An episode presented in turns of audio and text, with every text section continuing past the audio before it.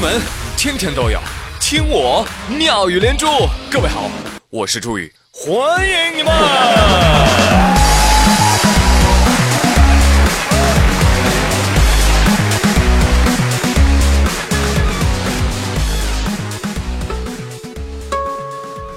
在我上初中的时候啊，我的同桌就带我打开了看言情小说的新世界的大门呐。喜欢你，太多太多，你不可能比我多，因为我已经满了。你满了，那 我就满出来了。哈哈哈！看过的小伙伴都知道，那些古代的言情剧本里面，那男主角个个都是富可敌国的有钱人呢。到底多少钱呢？这么说吧，无论什么年代，无论哪个皇帝治下，出手那家伙都是万两黄金的银票。这两万两黄金是我的诚意，只为博美人一笑。但是，朋友们，其实，在古代啊，那黄金可不是随随便便就可以扔出几万两的便宜货。从古至今，黄金那都是又值钱又保值的货币代表。俗话说得好，那黄金呢，就是上得珠钗玉器，下得银货两讫的硬通货币。谢谢大家这么捧我。哎，那问题来了，古代的一两黄金。到底值多少钱呢？好，我们现在按照金子每克二百七十五块钱的价格来算一算，一两等于五十克，也就是说一两黄金是五十乘以二百七十五，等于多少呢？Oh my god！一两黄金就是一万三千多块钱啊！所以朋友们，你懂那种一出手就万两黄金是个什么概念吗？啊，那些写小说的作者们，你你们都过来给我听听这期节目。你就算是亿万富翁，你随随便便拿出几个亿来玩玩，也是有点夸张的，对吧？对呀。那更何况，古代黄金开采的手段还是很贫乏的，这黄金啊，更是少之又少啊。所以啊，求求你们了，高抬贵手好不好？不要再写这些无脑小说，霍霍我们这些祖国的花朵了，好吗？我们是祖国的花朵，阳光下尽情唱着歌。话说在元代啊。有一个叫马可波罗的驴友，从中国游历回去之后呢，写了一本传记啊，叫《马可波罗自由行》，是吧？啊，传记上呢说中国是一个遍地是黄金的国家。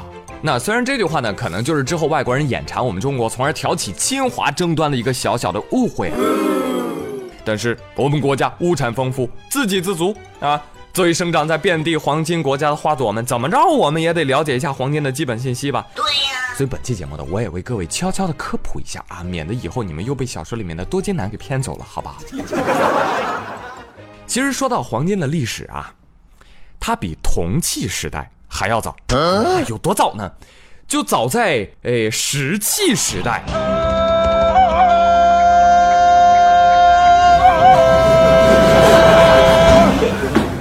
我们的祖先就被金光闪闪的黄金给吸引了。事实证明啊，啊，这个即便是货币啊，也是看脸上位的。由于其本身呢具有良好的稳定性和稀有性，这黄金呢就成为了贵金属，被人们历代作为财富储备。啊，要知道那时候哪知道房价会涨这么快呀，是不是？但是金子从古至今都是保值的货币。什么银票、良田、家丁、美女都不如赚钱买黄金囤在家里靠谱。我的妈呀！再说到这八国联军侵华的清朝末年啊，呃，历史书上说这几万、几十万的黄金白银赔进去。讲真，当时我看的真是无感哈，因为我们的潜意识当中就把一两的黄金兑换成人民币一块钱了，哎，所以就几十万嘛，是不是啊？没错，败家的孩子就是我。多傻！然而我家一块黄金都没有啊，这就是很忧伤的事情啊。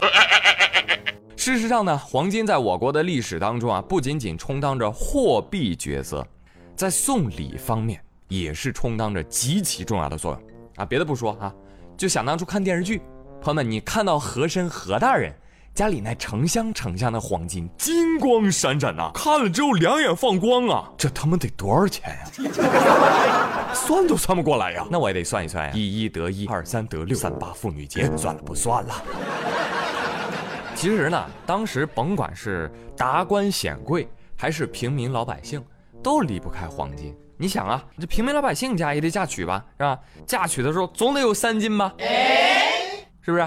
那前一阵子福建泉州新娘的嫁妆火遍了网络呀！啊，那姑娘不仅全身戴满黄金首饰，更传言手臂戴满了金手镯子，这还只是标配。Oh no！我就想啊，姑娘，您能承受了这黄金之重吗？啊，这么多金子，要是做理财得赚不少钱吧？你太有才了！当然了，除了金嫁妆，日常生活当中戴金的人也是越来越多啊。毕竟戴上黄金饰品，既能显示你很有钱，又能提亮肤色啊，简直是出门在外装逼的不二之选。前不久，中国有嘻哈火遍大江南北，看了吧，朋友们？看了啊。看了的人啊，都会得一种病，叫一言不合就 rap。高老师，高老师，高乐高，高老师带我们做体操，体操做的乱七八糟，高老师气得发高烧。大家在看节目的时候有没有发现哈？要想在 hip hop 界混，首先你的着装啊，你就要注意一下，你千万不能穿成孙八一那个样子。我觉得不行，我觉得很普通，对不对？那样看起来一点都不 rich。对呀。你要怎么做呢？至少要大金链子、小手表、墨镜、纹身、脏辫屌。啊，记住啊，核心就是金链子。偷偷告诉你们，这节目火的时候，王小胖也开始一副 rapper 的装扮。我跟他去游泳，全身都脱光光了。宇哥，我我我带着我金链子啊。啊，行行，你带着吧。紧接着刚下水，链子搁水里就浮起来了。宇哥，宇哥，你看，你看我这新买的救生圈，这贼拉好使，你看老往上飘呢。你看，这就是王小胖，我一点都不惊讶啊！哪怕戴个金链子沉下去，那也是个铜的。我告诉你，这就叫穷命，知道吗？五行缺金呐。你说情何以堪呀？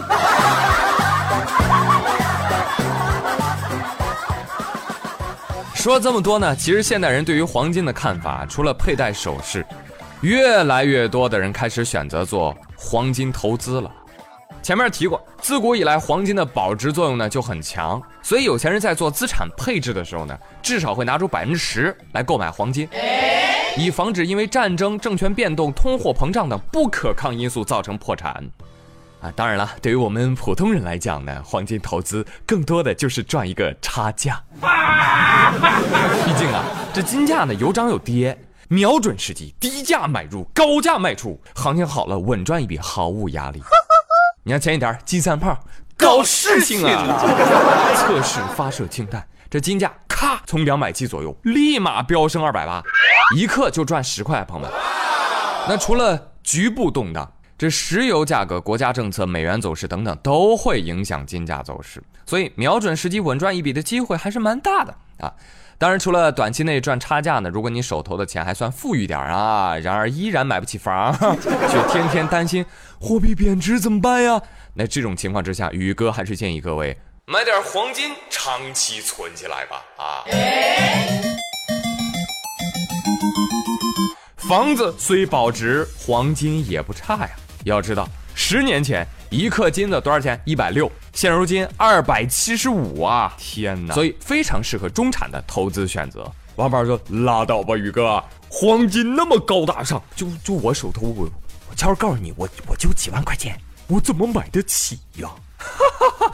王二胖，你既然有私房钱，我告诉你，啊，你没有媳妇儿。所以呢，听别人说话要听完。接下来就要推荐你一款黄金理财 A P P，叫黄金钱包。黄金钱包，钱包包包。买黄金门槛很低，一毫克起卖，不到三毛钱你就能买了。呃，就你那几万块钱啊，还能买几根金条呢？啊，如果您家里面有压箱底的黄金啊，也可以存到黄金钱包账户。呃，不仅安全，而且呢，不收你的保管费哦，还能额外的生利息。黄金钱包年化还不错，部分产品的年化最高达到百分之十二，差价利息两不误。黄金钱包很给力呀！现在点击屏幕泡泡条，无门槛领取十毫克黄金，后期还可以提现。另外，首次在黄金钱包购买黄金仅需要二百四十九元哦，原价是二百七十五左右啊！你真棒！拉倒吧，宇哥，我我我就这几万块钱啊！你说这黄金钱包靠谱吗？我怎么听着有点怵得慌啊？哈，你怕我忽悠你啊？我告诉你，但凡是我能推荐的产品，我都准备的非常充分。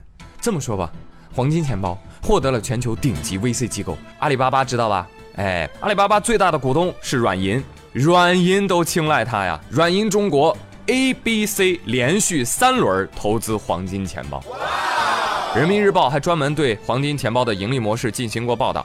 截止到二零一七年九月底，黄金钱包的注册用户数量已经突破了一百七十万人，累计管理黄金资产超过了二十八吨。其中，二零一六年累计管理黄金的资产达到了二零一五年的百分之八百六十六。二零一六年注册用户数量已经达到了二零一五年的百分之三百七十三。二零一七年，哇，那依然保持着高速增长的势头啊！所以朋友们，没时间解释了，大伙快上车吧！当然了，可以说这年头呢，各种理财产品花样繁多啊。有人呢也不惜把老婆本、育儿本、养老本，甚至棺材本都扔进股市里。对对对，股市是一个特别公平的地方，它既能够让富人变穷，也能让穷人变得更穷。啊，每次看到大家的股票下午大跌，哈哈哈，我就特别的高兴。我的股票下午就没跌，那因为上午就跌停了。我呸！所以呢，王二胖，我要买黄金，谁能拦着我？还有谁？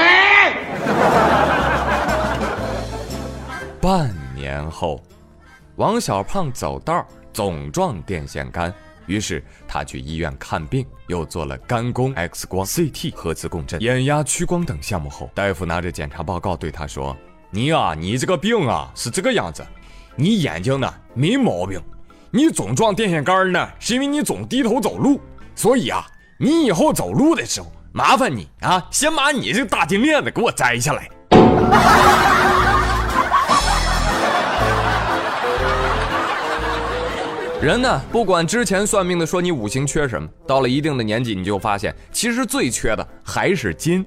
男生得咬咬牙才能下定决心买双喜欢的球鞋，女生需要省下半个月的生活费才能购买神仙水。这种生活就容易各种不顺遂。所以别说什么水克火，土克木，只要穷，哎，他就克所有。而黄金钱包专克穷。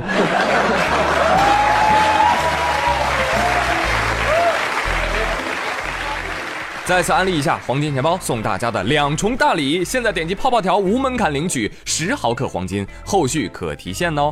另外，首次在黄金钱包买黄金仅需二百四十九元，市价二百七十五。感兴趣的朋友，赶紧下载体验哦。